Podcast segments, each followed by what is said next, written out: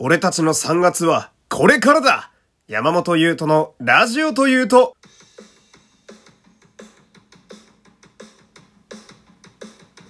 どうも、皆様、こんにちは。声優の山本優斗でございます。第356回目の山本優斗のラジオというと、始まりました。よろしくお願いします。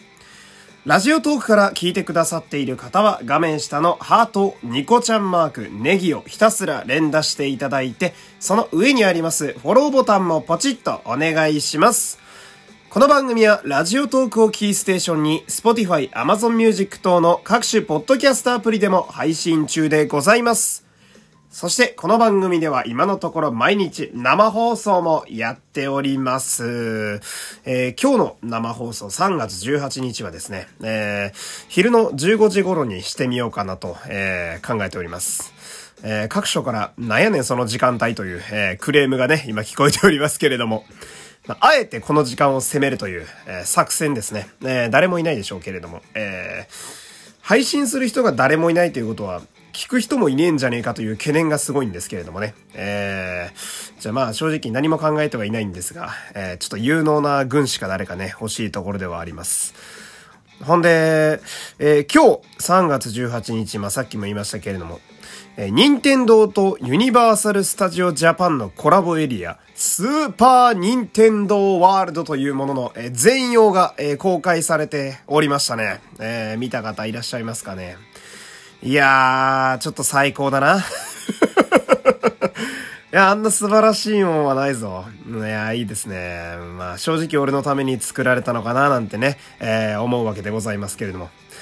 いや、この、なんだろうな、私テーマパークって正直あまり惹かれないところがある人生だったんですけど、生まれて初めてテーマパークに本気で行きたくなりましたね。えー、まあ今は世が世なんで、なかなか県外へ移動というのも難しいものではあるんですけれども。で、このエリア、まあ、任天堂ワールド。うん。でね、あの、一応、マリオがメインになってるんですけれども、まあ、任天堂ってね、えー、ついてるだけあって、まあ、そのマリオだけではなく、まあ、さらっと、えー、ピクミンとかもいたりなんかしてね、えー、まあ、すべて見るのは、まあ、遊びに行けるようになってからだと思うんですけれども、その、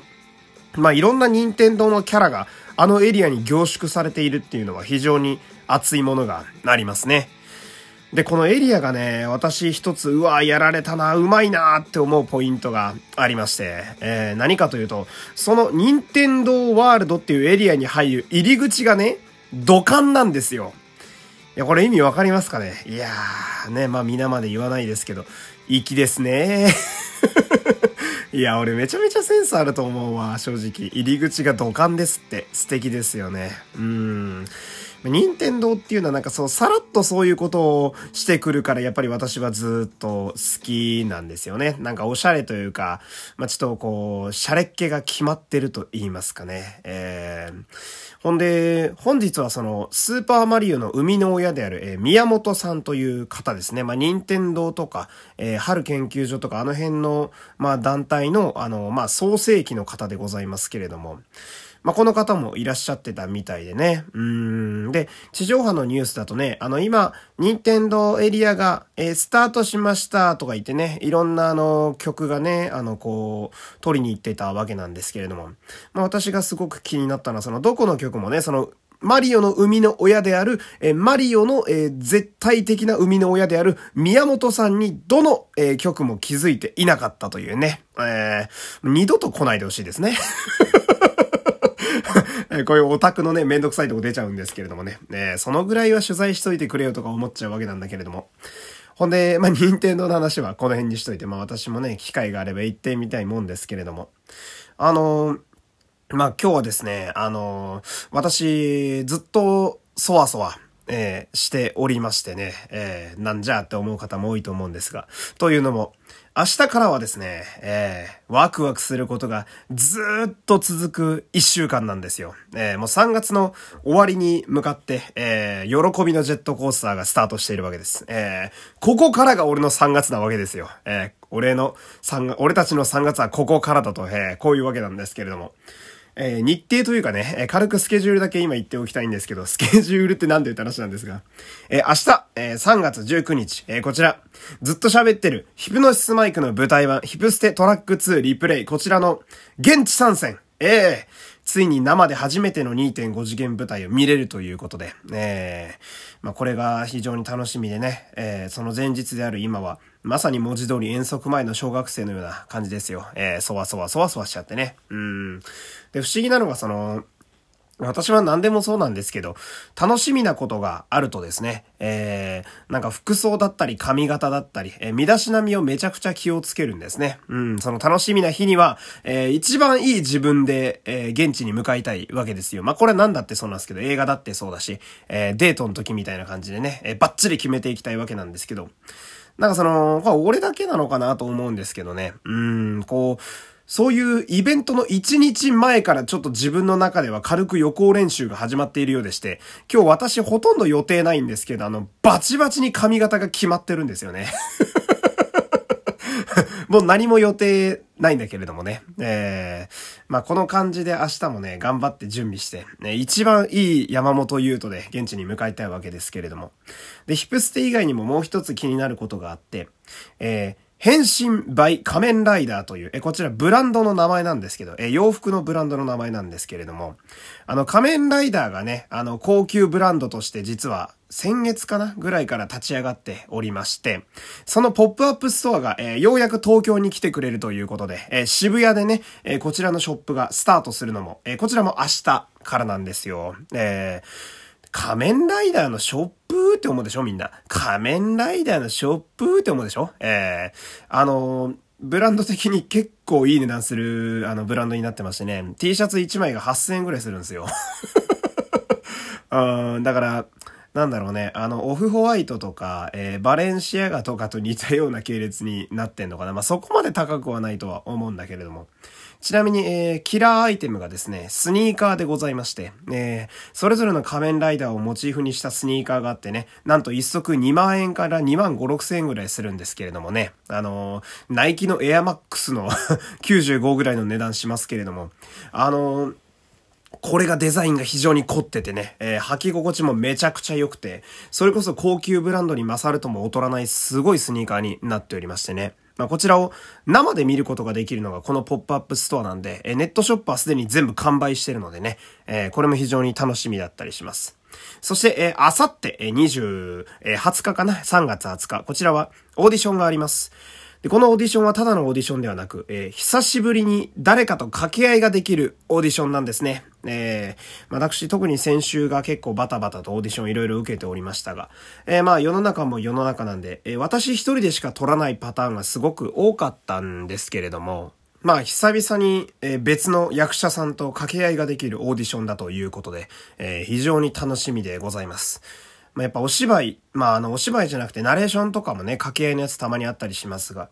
まあ、誰か人間とやらないとどうにもやってる感が出ないという、えー、こちらがね、結構あって、だからなんか久しぶりの経験でね、これも非常にワクワクしております。で、そしてちょっと日にち飛びまして、まあ一週間後ですね、えー、26日、3月の26日なんですけれども、えー、まず、モンハンライズという、モンスターハンターの最新作が任天堂スイッチで発売となります。えー、こちら私、っくに予約済みでしてね、えー。えー、しかもダウンロード版なんで、えー、0時1分から私のモンハンは始まります。えー、モンハンが始まったらもう私しばらくはあの他の人間と会わなくなるんで。えー、何かあの、なんか私に用事ある方はツイッターか、えー、ニンテンドースイッチオンラインで私に喋りかけてくださいという。で、えー、同じく26日に仮面ライダー01の映画がスタートします。えー、こちら V シネマと呼ばれるもので外伝的なものなんですけれども、まあ、01はこのコロナ禍に思いっきり翻弄されたすごくかわいそうな仮面ライダーなんで、まあ、個人的にはかなり応援したいという思いがあるわけです。えー、こちらなんで、まあ、これは絶対劇場で見たいなと思っております。そして、えー、大人向けの変身ベルトである、えー、 Complete Selection Modification 戦国ドライバーというね、えー、今何言ってんだって思った人が多かったと思うんですけど、えー、こちらが届くのも26日です。えー、まあ、これについてはまた別の回で喋ろうかなと思っております。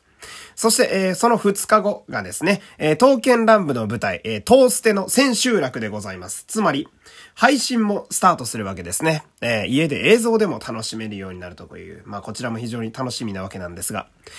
えー、一番楽しみにしてるものが実はもう一個あります。えー、あえて日にち飛ばしたんですけれども、ヒプステと並んですごく楽しみなのが、えー、23日、こちらなんですね。えー、Creepy Nuts のライブに私、初めて行ってみようかなと、今、思っております。えー、偶然追加で東京公演が急に発表されましてね、えー、で、ラジオ聞いて即チケット応募したら、なんとチケットが取れまして、えー、嬉しい。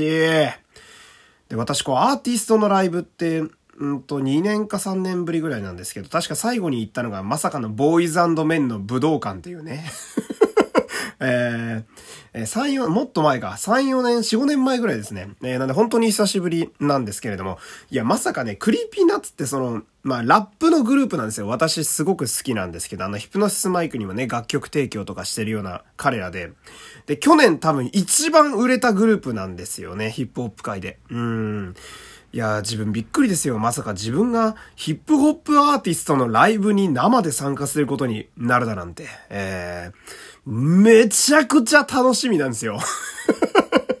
いや、もう、彼ら売れすぎてて、全くチケット取れなかったんですけど、ね、本当に取れると思ってなくて、いや、ちょっと来てんな、みたいなね、3月後半に楽しみが詰め込められすぎててびっくりするような感じになってるんですけれども。ま、とにかくあの、私は、え、今がまさにですね、こう楽しみのえー、スタートの1日前なわけですよ。えー、もう、明日からですね、うわーうわーうわーっていうね、えー えー、ずっとパリピみたいな感じでね、あの、3月終わりまで行くと思うんで、えー、まあ、この燃料をね、ラジオにも出せたらいいななんて思っております。で、今言ったことをすべて大体ラジオでね、あの、ネタとして喋ると思うんで、まあ、これからの次回予告にもなってるかなと、えー、今日はそんな回でございました。えー、山本優斗でございました。えー、皆様今日もえー、お付き合いありがとうございました。